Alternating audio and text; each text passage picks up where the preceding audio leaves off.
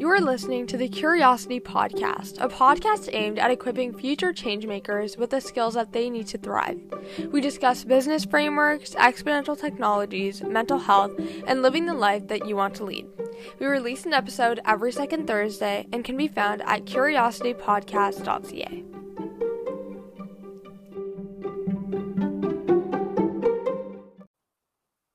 Hello and welcome back to the Curiosity Podcast. Today we are joined by Leonard Boussioux, who is an incoming professor at the University of Washington in the Information Systems and Operations Management Department, with an adjunct position in the Paul G. Allen School of Computer Science and Engineering.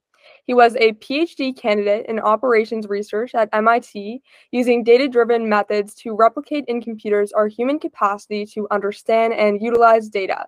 Leonard has developed and deployed machine learning and deep learning models to address high stake challenges, including healthcare, healthcare operations, pollution management, hurricane forecasting, and ecosystem preservation.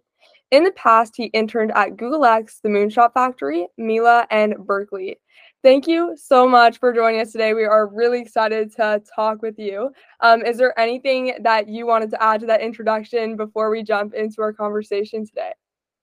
I want to add that you are wonderful and thanks a lot. I've been I met you when you were at Google X and I was very blown away by everything you were able to do. And I'm so excited that we have a chance to connect today. So to everyone listening, you have amazing hosts. Thank you very much. Thank you so much for saying that. And again, thank you for being on this podcast. I'm super excited to have you on to have a great conversation. When I was researching you, I was like blown away by everything you've achieved. So really excited.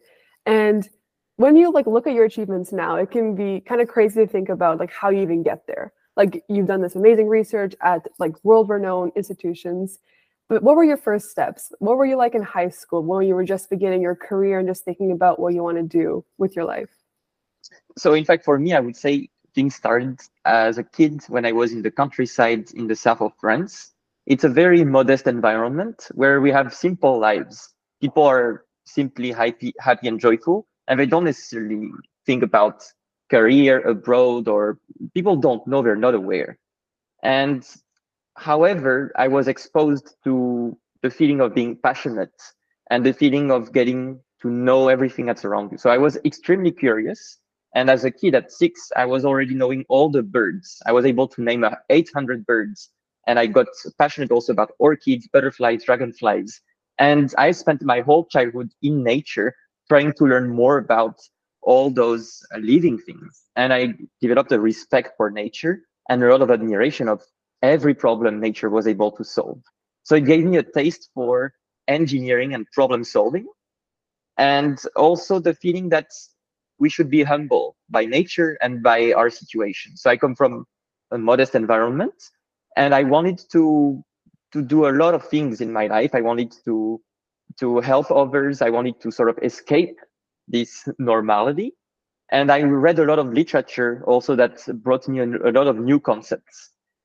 And by being curious, hardworking, this brought me more and more the desire to, to work outside of the country, learn more, for instance, in the United States.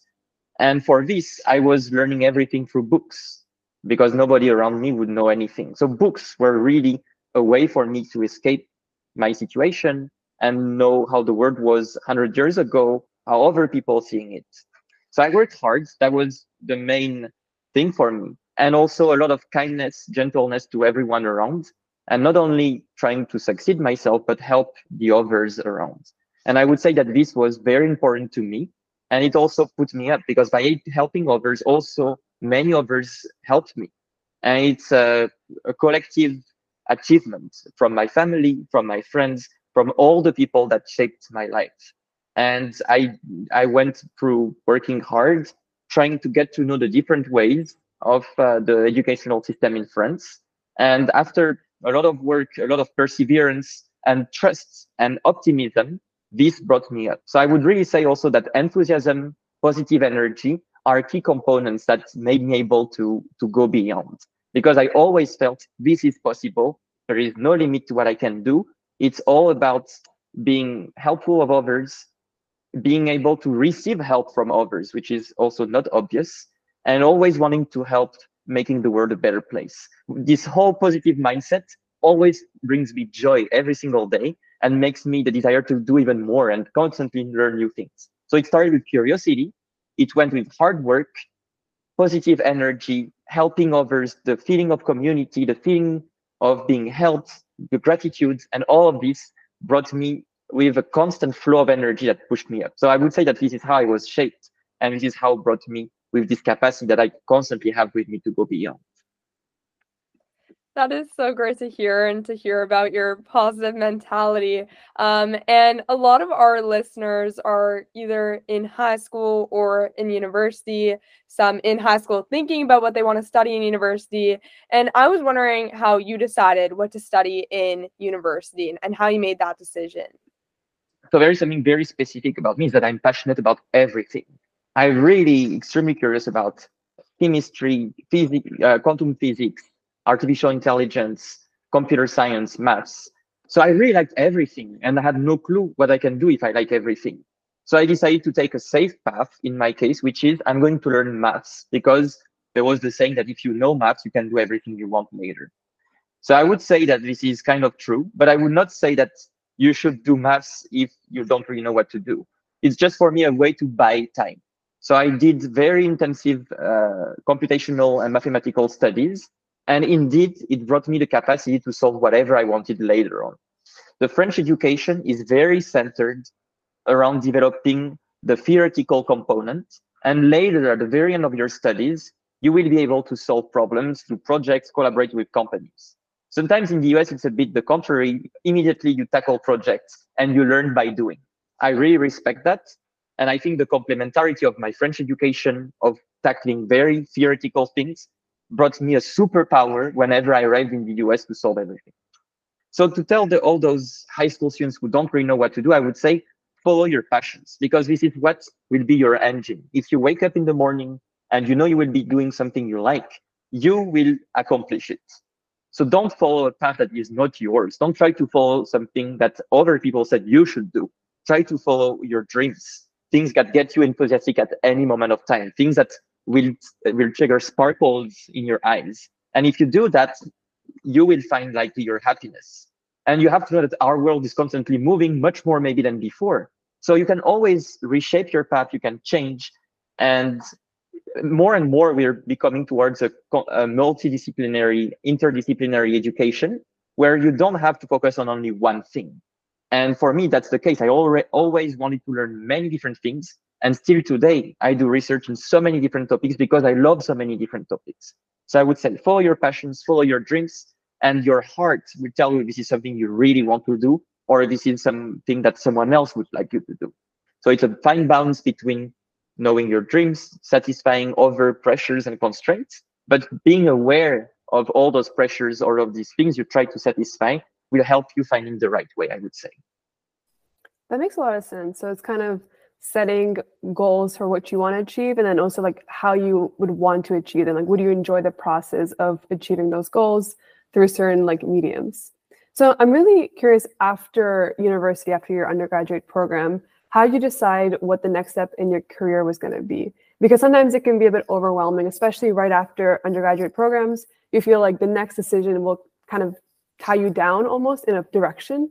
So did you feel that and how did you decide where to go next so as a kid, I was reading a lot of science reviews where it's uh, they try to explain difficult content for kids, and in particular, many inventions were made in the US about astronomy, about the cool engineering things, and very often I could see the word MIT. I do not know what MIT was exactly, but it looked like a cool place. So I started thinking, I want to go to this place. I don't really know what it is. It looks like something far away, but something where cool things happen. So I started building up this mental belief that I want to go there. So once I finished my first undergrad in France, we have two uh, undergrads if you do a specific track. The first one is two years of super intense maths, physics, computer science, extremely intense. It's the equivalent of four years of undergrad at, uh, for instance, at MIT. In four years, you learn in maths as much as I learned in two years. So it's super intense, but you just learn. You don't practice, you don't do uh, projects. It's just about learning very hard stuff. So I felt the desire of I want to do more than just learning. I want to apply and solve real world problems. So that was the next thing that, drove me.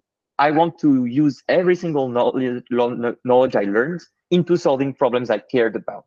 So this is how I started to shape the rest of my undergrads and uh, the, the desire to do graduate studies, which was I want to solve problems I care about. In particular, I cared a lot about ecosystem conservation. So I tried to use everything I had learned in computer science, software engineering, AI to build my own app. I built an app to identify insects. So you take a picture of an insect, it identifies it using AI, and then it maps it and it's crowdsourced data that can be available to museums. And I built everything from scratch, the algorithm, collected the data, uh, developed the partnership, learned how to code in JavaScript and uh, Android Studio to develop the app.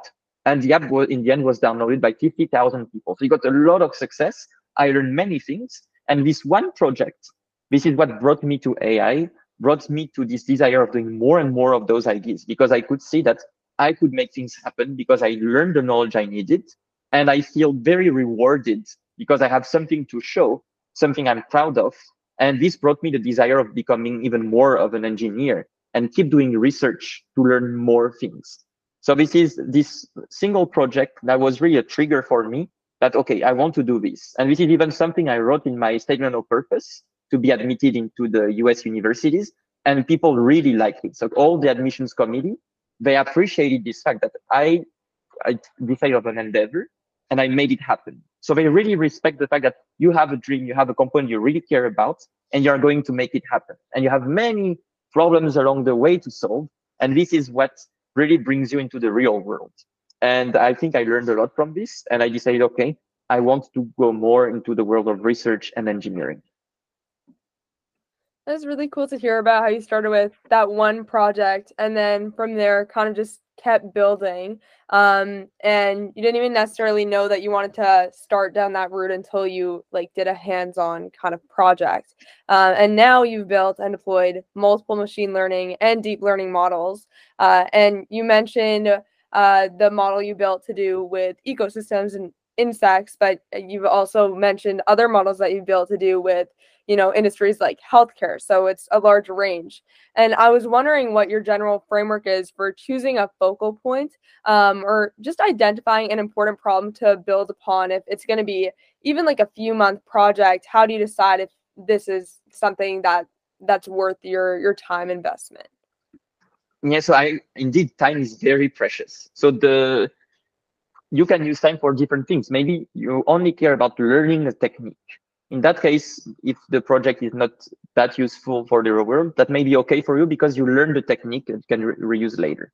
Another focus could be, I want to learn a technique and make sure that what I will do with this technique will end up useful for someone.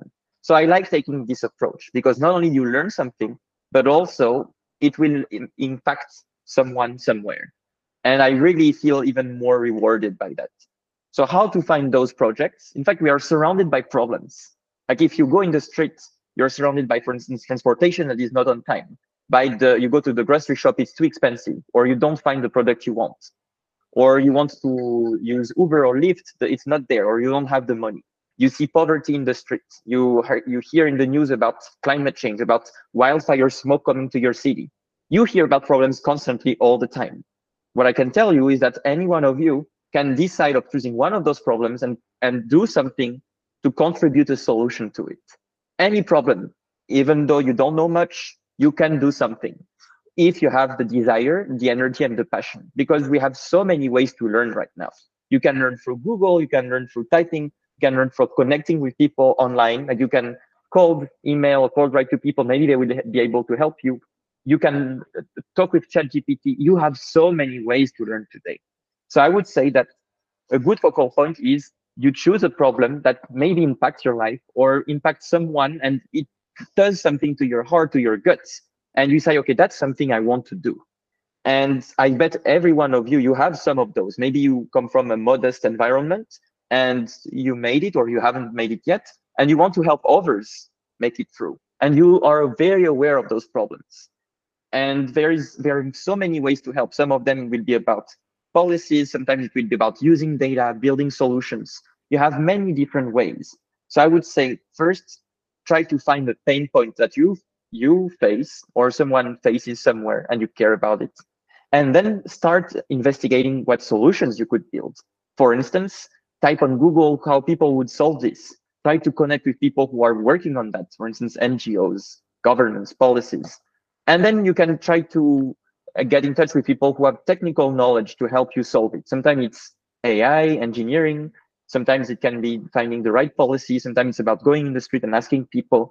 There are so many ways. So explore how you feel like, what brings you energy, and use your curiosity. There are so many ways to approach all of these. So again, I would say use your passion, your desire, your observation, your curiosity to find out issues that you see around you and that you read about to find something that will attract your attention. And then your energy will bring you towards people who also want to solve the same thing. And you will be able to find the resources one way or another. What you're saying is very empowering, I think, for a lot of people, because there are so many problems all around us, like you said. And when you believe, instead of just like being able to identify them and then maybe being upset by them, when you truly believe you can do something to solve it and change it for the better, I find that like incredibly empowering. Uh, like one of the reasons like I work in tech, I love tech because it's all about like you can define a problem and then just solve it pretty quickly. Same with all other industries like hardware, you know, like biology, all of them, like they're just different domains of solving problems, but the problems are almost infinite. So it's just like find a problem and then like a domain that you like and then, you know, try solving the problem. And at your new job, you're going to be focusing again on solving problems. And these problems are in sectors such as healthcare, agriculture, and climate, some of the biggest you know, domains in the world today. So can you tell us more about the research you'll be doing at your new job at UW? Absolutely. So first, you mentioned the word healthcare. I've always felt that healthcare is a cool thing, but it's not at all my my focus. I know maths, I know physics, I know computer science, but I haven't followed the route of becoming a medical doctor. So when I had the opportunity as a PhD student to help medical doctors by building analytical solutions to help them, I felt an immense feeling of impact, belonging, and it was extremely rewarding to me. So what we did is we helped medical doctors building algorithms to help them making best better decisions. For instance, during the COVID pandemic, we built the models that predicted all the, num the number of COVID cases in the whole world including in the United States, and our model was one of the best and very often even the best. So the, the CDC was using our model that we developed from scratch. We also developed algorithms to reallocate ventilators from different states to other states because there, were, there was a shortage in ventilators. And it was fantastic for me to do such thing because I learned a lot about optimization. And here I could use pure maths to actually help people and maybe saving lives. So those are two examples where I felt I could save lives. So you really feel, uh, wow, everything I learned is actually coming to fruition, to life. And you feel extremely happy. You work extremely hard because you feel, wow, I can save lives and I want my time to help the other people to, to feel better. So I decide now to keep on this path of healthcare as one of my research directions. And what I do is using my specialty, which is mul uh, combining multiple data sources. So if you go in a hospital, the doctors, they will ask you, for instance, your blood pressure, they will measure different things, your age, your weight, etc. So they acquire some data about you. Maybe they will, they will request an MRI picture, a radio picture. So they want an image to make a better decision sometimes. Maybe you have something broken. They may also take an electrocardiogram. They will measure uh, the different pulses. So these are called time series. It's something that evolves across time.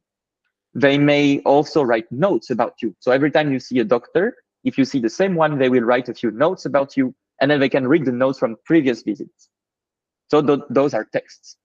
And so doctors, nurses, they use all those data sources to make decisions. For instance, do you need this uh, this drug or another one? Do you need to stay at the hospital for the night or can you go home? We have many data sources available and my specialty to merge them and this is quite complicated because they're all different. And then I build algorithms that can leverage all of them and help doctors.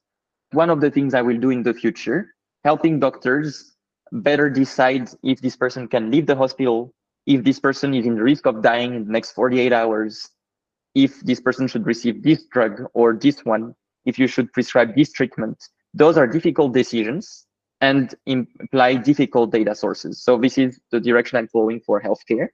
And how do I do this? I partner with healthcare uh, institutions. I don't do this out of the blue with random data. I want to use real data, solve real problems. So the best way is to partner with people facing the problems every day. So it's something I discovered from my research is for high impact, partner with people actually facing the problem. Because otherwise you may assume too many things, but in fact are not real problems or you overlook something that is in fact super important and you did not figure out it was important. So people with the field knowledge can really figure this out for you. And although they don't know about AI or optimization, they can give you the right knowledge you need in order to be able to help them. So I like this multidisciplinary approach. And I encourage anyone listening that foster that. Try to not only collaborate with people who, who know the same thing as you, but collaborate with people who don't know what you know, but know other things. Like this, you can really merge everything together and have much more impactful projects it's very interesting to hear about all these projects that you've worked on. And again, just the wide range is so impressive. And kind of just to follow up on on what you just said, you know, many of the models that you worked on during your PhD are already in production. They're saving lives, money, and improving sustainability. Um, and you touched on this a little bit, but I was wondering how you get your models from research to production. Um, and did you have to learn business skills such as pitching ideas and creating contracts for using the models in the industry? I know you mentioned like making sure to talk to people who are in the space and just building those connections is really important. Uh, but I was wondering if there was there were other aspects that came into play when trying to bring those models into production. Absolutely. So when you join a university, hopefully they already have networks so this is helping. When I arrived, for instance, I was not the one choosing which project I would do exactly. I would say I like this, and then we would find with my advisor some mutual interest. MIT obviously attracts a lot of uh, companies, a lot of institutions. So it's easy to figure this out that, okay, those are real data with real people. So they come to the university with problems and data. So of course, it's easier in that case because they know they have a problem and they know MIT students or any other university students could solve it. So that's one approach. People already come at you with their data and their problem. They don't necessarily know exactly what's the problem. They know there is something you could do better and they trust you to figure it out. So I've seen this many times. For instance, I have a project in mind about air pollution in Morocco. They have a factory producing very important chemicals for uh, agriculture. Those are fertilizers. Problem is whenever you produce that, you pollute a lot. So they had data about their pollution, data about the weather, and they told me, can you help us designing algorithms to better pollute? So we know we can't avoid polluting, but at least we can decide when we pollute to avoid pollution that will be harmful to people. So they came with data and the problem. That's one scenario. Another scenario is you think there is a problem somewhere. So you will be the one contacting an institution and telling them, hey, I have those skills. I'm very passionate about it. Would you have some data? Are you actually facing this problem? Let's talk together. And I have a few examples that I've done with this principle. I'll give you two. One is about, again, ecosystem conservation. This insect project I mentioned previously. I had the idea that we need more data about where the insects are located to understand better if they're disappearing or not. So I contacted directly myself museums and I told them, hey, I know you're not doing anything with AI. It was early back in 2017, so AI was not as spread out. I told them, I know about AI. Would you have some data to give me? And I will build algorithms that may be helpful for you to crowdsource more data. And they told me, of course, we're super enthusiastic about it. That's super cool. Here is our data. That's one. And another recent project I've made and started is about forestry. So I'm now supervising a student who is very enthusiastic about understanding more about forests and how we can have better urban forests because it's very important to feel uh, more closer to nature and also forests decrease pollution they bring happiness and they bring biodiversity in urban environments so he told me i want to do something like that and i had no specific data problem to solve so i directly reached out to the us forest services i directly said hey i'm an incoming professor i have a student we are super enthusiastic about it would you be available to meet? And he said, yeah, sure. We met, we learned about the different problems they're facing. And then we had a follow-up meeting. They're now in uh, the process of giving us access to data. And then like this, we just create our own problem by reaching out to people. So I would say that constantly around you, you have people with problems and data, and maybe you can find ways to reach out to them. Or if you don't know such people, you, you look around, you ask friends, and then in the end, the network effect will make that you will be able to be in touch with people facing the problem. Because those people facing the problem wish it's solved. So if you have the energy to solve it, hopefully you will find someone who will give you some time, data, and advice and guidance. I love how you mentioned like both problem and data set, because oftentimes I think the issue is that there is no data available and it's really hard to solve the problem without it. And so what I find really interesting, and it kind of opened my mind, you mentioned that like institutions come to MIT and other, I guess, universities with problems and with data. But what do you think stops these institutions from just like open sourcing a list of problems with their data sets? Is it like a legal issue where there needs to be an NDA signed? Uh, those are actually absolutely good points. Sometimes it's legal issues. For instance, healthcare, typically, they won't put their data publicly available because you have so many legal issues. So you would need lawyers in the healthcare side and the university side. So in many projects I'm involved in, MIT lawyers talk with the healthcare lawyers. That's one aspect that sometimes you don't have the data. Sometimes you do have data available. For instance, there is an immense publicly available data set about healthcare. It's called MIMIC. This data set is publicly available, has so many data sources, and many people can use it. And it comes from an actual hospital. So Beth Israel Hospital. So that's an example where you everyone can get started with healthcare, play a bit, and then develop some skills. And then they could even reach out to different hospitals around through their network or directly. And then they could try to find NDAs and etc. So those are uh, two good points. There exist many platforms with publicly available data. For instance, there is Kaggle, which is a platform that hosts data science challenges and even some prize money. You have so many data sets available there. You have Google datasets, which is the Google just for datasets, as the name says. And over there, you can find so many datasets publicly available. You also have the United Nations that developed a platform where you can find all the 17 goals, for instance, reducing poverty, hunger, fairness, climate change, uh, better energy, and they give data available for every one of those sources. So I even I, I taught a course at MIT last semester, which was analytics for a better world. So we take undergraduate students and we teach them all the different tools around optimization, machine learning, and AI. And the whole course is centered about how can you use those techniques to solve real world challenges around the sustainable goals defined by the United Nations. And the, all the students provide, develop incredible projects. And they all used publicly available data and they all developed some hands-on approach. And we help them also getting access afterwards to real institutions that are would like this thing right now and this is how it works like sometimes it's not exactly the data that will be used by someone else but you develop your intuition your understanding your tools and then you can be in touch and tell hey i did this with this data i could help you do it with your real data here and let me help you so this is an, another way to circumvent the fact that sometimes it's not publicly available that makes sense. And and kind of on that note, I was wondering what advice you have for students either in high school or university who want to learn about deep learning and ML skill sets. Um, I know you're mentioning projects that students were doing in that course that you were teaching. Are there any introductory projects you may have worked on that you think beginners can develop to kind of just understand the basics of code and, and modeling? As I know sometimes machine learning can seem very vast. You don't really know where to start. Um, and so, for people who may not know where to start, would you say the best way to to kind of get going is to work on like a hands-on building project?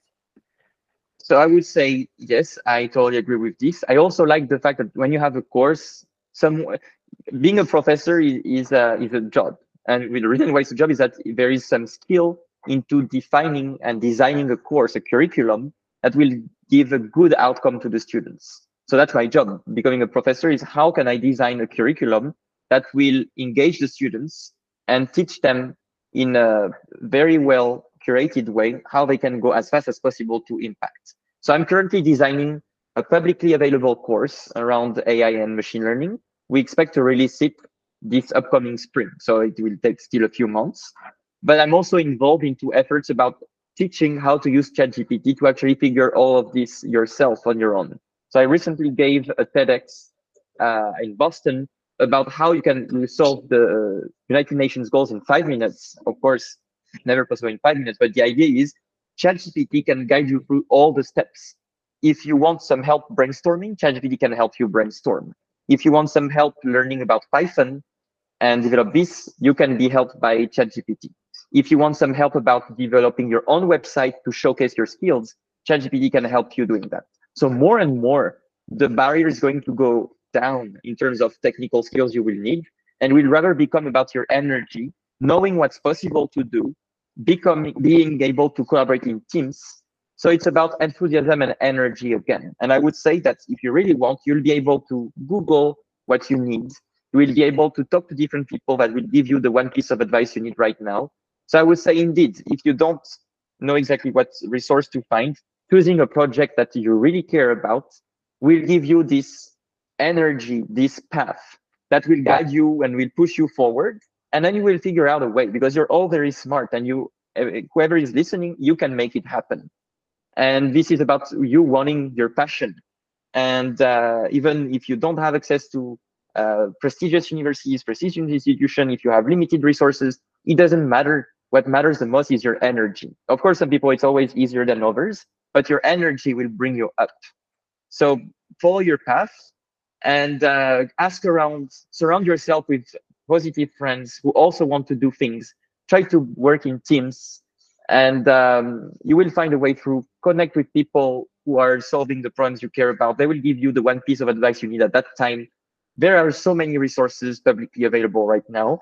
Uh, there are a lot of courses uh, publicly available as well, like uh, MIT, Stanford, Berkeley, that I know because I, have I've taken those online courses you can follow those publicly available courses about machine learning. ChatGPT is such a nice way really to learn right now, I would say, because you can interact. It's a like a, tu- a personal tutor. So I would say you have, it's all about the energy and having something that motivates you every day. If it's not random learning, if it's something that triggers you more desire, I would say that will give you the energy to, to decide what you need to learn to go next.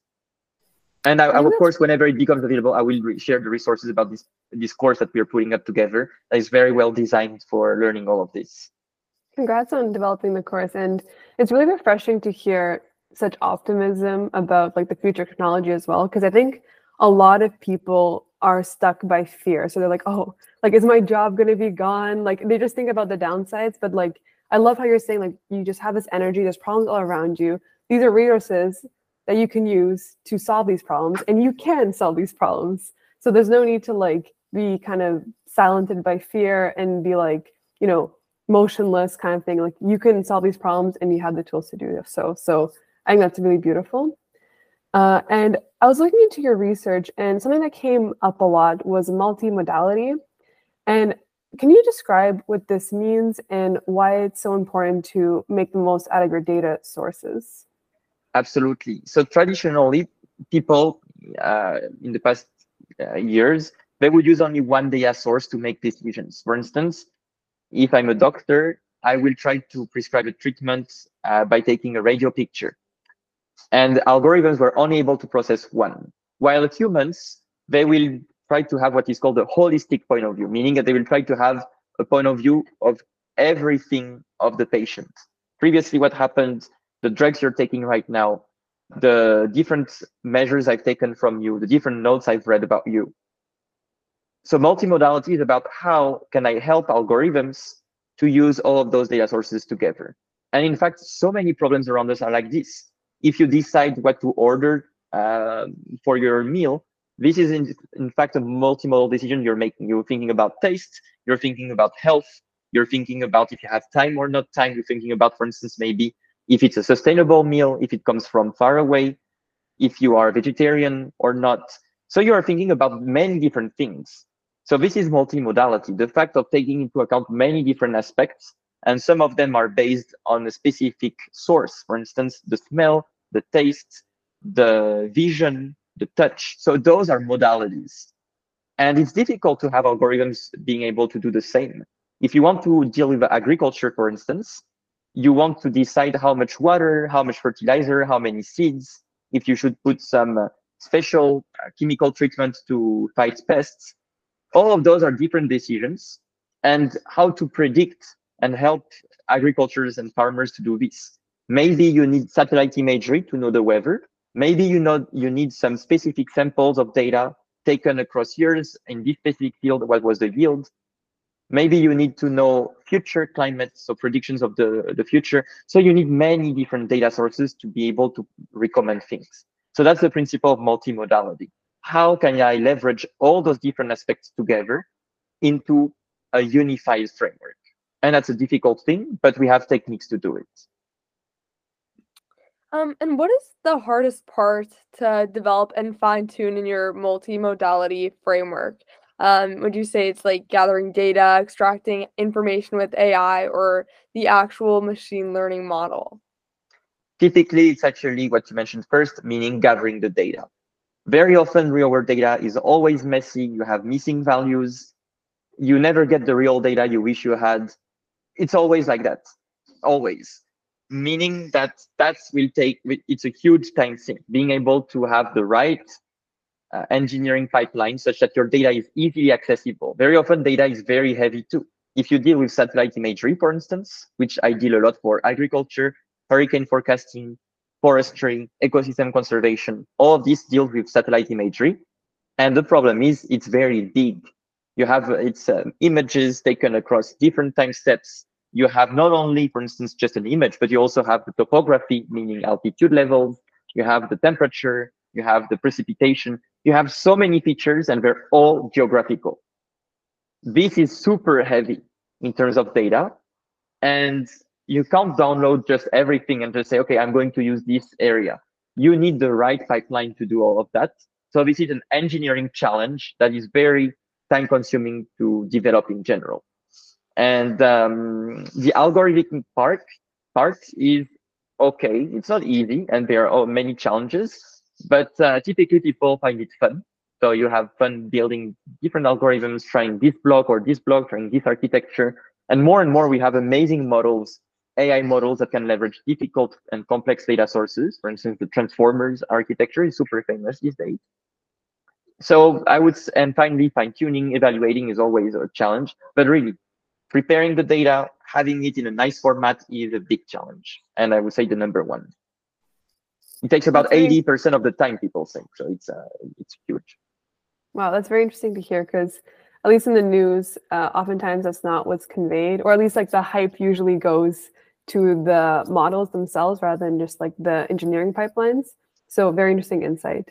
And we're reaching the end of the podcast. Thank you so much for being on this episode. But before we go, could we get three action items for you from the listeners? Absolutely. So number one, I would say, be enthusiastic, optimistic every day. Look at the world towards a positive outlook. Don't look at what's negative and try to see how, instead of looking at, oh, it's so bad, how you can make it better. So I would say passion and energy is something that will always bring you up. It's normal to have moments that are difficult. It's always to be, it's, it's not always easy, but try to have an overall positive outlook. So I would say number one. Number two, I would say that surround yourself with people who are also positive and don't be alone. Be part of different teams and try to build a group of people who want to change the world with you, who wants to do to go beyond with you, because you won't do it alone. You will do it with friends. It can be mentors, it can be professors, it can be partners, but surround yourself with other people. And third, I would say help each other, be curious, be solidary, be, have gratitude for everything you receive. Cultivate this mindset of being humble and wanting to not only have a good life for you, but a good life for the people surrounding you and it will also it's the karma law it will go back to you. If people around you are happy it will also make you happy. So overall i would say those three things. First develop your passion and enthusiasm. Surround yourself with people and teams. And finally be helpful to each other, solidarity, be part of a village culture where you will try to learn more about the people around you, what they want, what are their dreams, how can you help them? And they will also want to help you.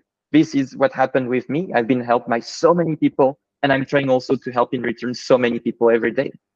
And it cultivates really a village mindset where everyone know each other, everyone is contributing to greater happiness. So I would say those three points. Thank you so much for these like very positive and beautiful action items and takeaways. And thanks again for being on this episode with us today. Thanks so much. Really, uh, very exciting discussion, questions. And to everyone listening, thank you also for being there. I really trust in you, even if I don't know you. I know you will do great things. Smile, be happy, see the world to, to its best outlook. And I'm really confident that we can make the world a better place all together. Although it looks challenging, I'm very confident that we can make it happen.